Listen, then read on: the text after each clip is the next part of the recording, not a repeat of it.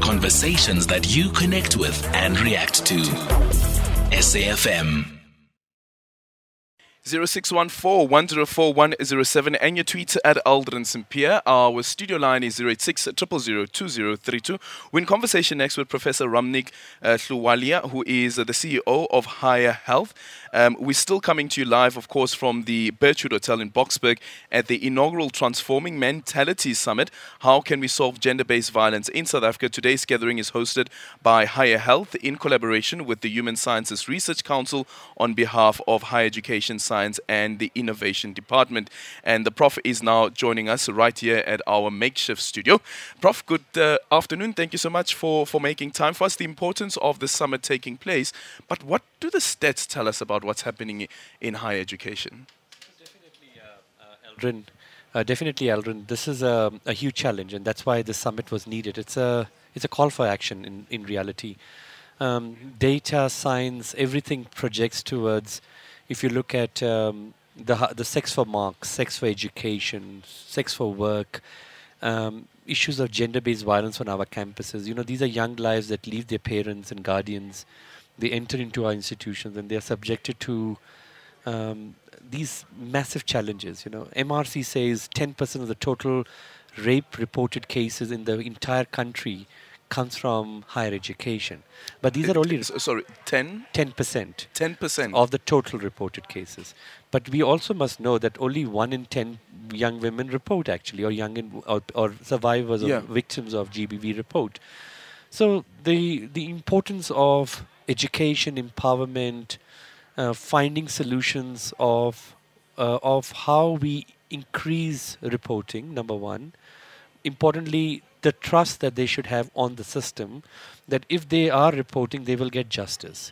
So the whole journey of a survivor at the campus, um, and these are the protocols that we released today, and we're discussing about them, which is procedural guidelines of how to handle a case of GBV on campus. So a journey of a survivor, should she or he or she be raped on the campus, or sexually violated, or or experience any kinds of violence, how we secure the evidence. Um, the the comfort room, uh, the psychosocial assistance that is immediately, how the we take it to the South African Police Service, our partnership with National Prosecuting Authority, uh, disciplinary tribunals that we have to establish in our institutions, which we have started establishing, which are non-management biased, non-gender um, biased, non-staff um, biased, academic biased, which is important to make corrective decisions because we can make some um, quick decisions to um, to bring perpetrators to practice, you know, to to stop their uh, to the to the things that we that has been brought through evidence to us, you know,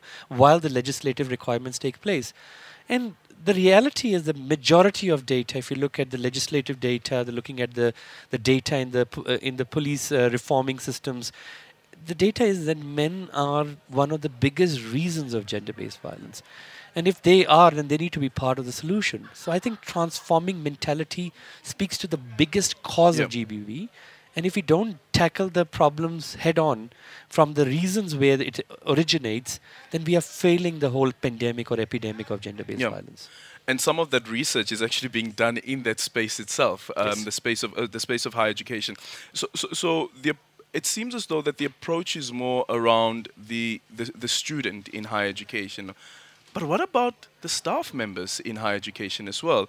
And recently there was this report around um, Professor Tawana Kupe um, and the University of Pretoria saying that Professor Hadim Had Adam Habib did not inform them of the sexual harassment case against uh, Professor Kupe. How then does higher health approach something like that that says that um, what are the minimum standards that should be met? Absolutely. I think um, um, we that is why there are a number of work that's that's happening now, which which is waking up to the realities that happens in our system. And um, the first is uh, 2020 was historic for us because we launched our GBV policy, because first government department the entire African continent to launch, which means it starts putting KPAs to all the council chairs who are um, regulating the vice chancellors, who are who are the line managers of the line vice chancellors. Similarly, vice chancellors are putting KPIs to the DVCs and it goes down.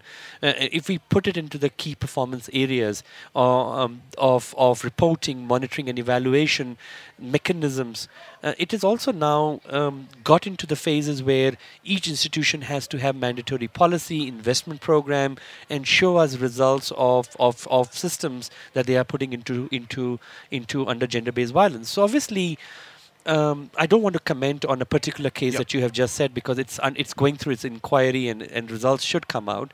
But this is a, a, a, case of many more academics and many more staff members that are challenged or are known to be perpetrators if mm. they are and and the aim is we are linking our systems to the uh, to the National Prosecuting Authority disciplinary systems, which is uh, the, the the the the national register, so that employments, workforce, we check into details of who we are employing.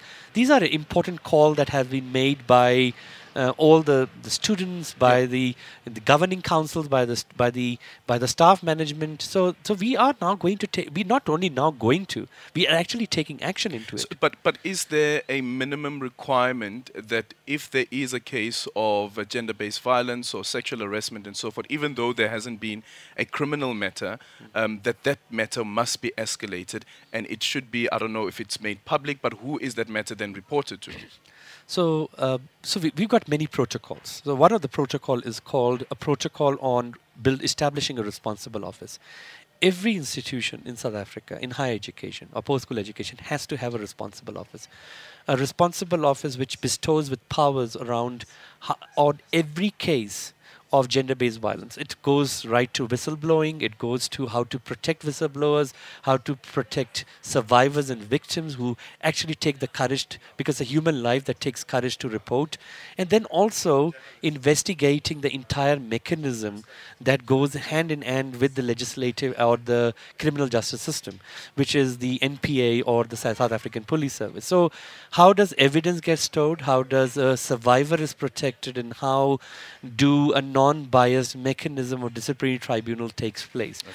And once proven, it goes straight into the national register, which means any other employer needs to cannot employ should this be already entering into the national register because national register's mechanism is to alert any employer to not employ people who are already uh, been proven perpetrators or or acts of gender-based violence or doing sex for marks or sex for education. Thank you so much for your time. That is Professor Ramneek uh, Ahluwalia, uh, rather, who's the CEO of Higher Health. It's a minute after five o'clock. Time for the news.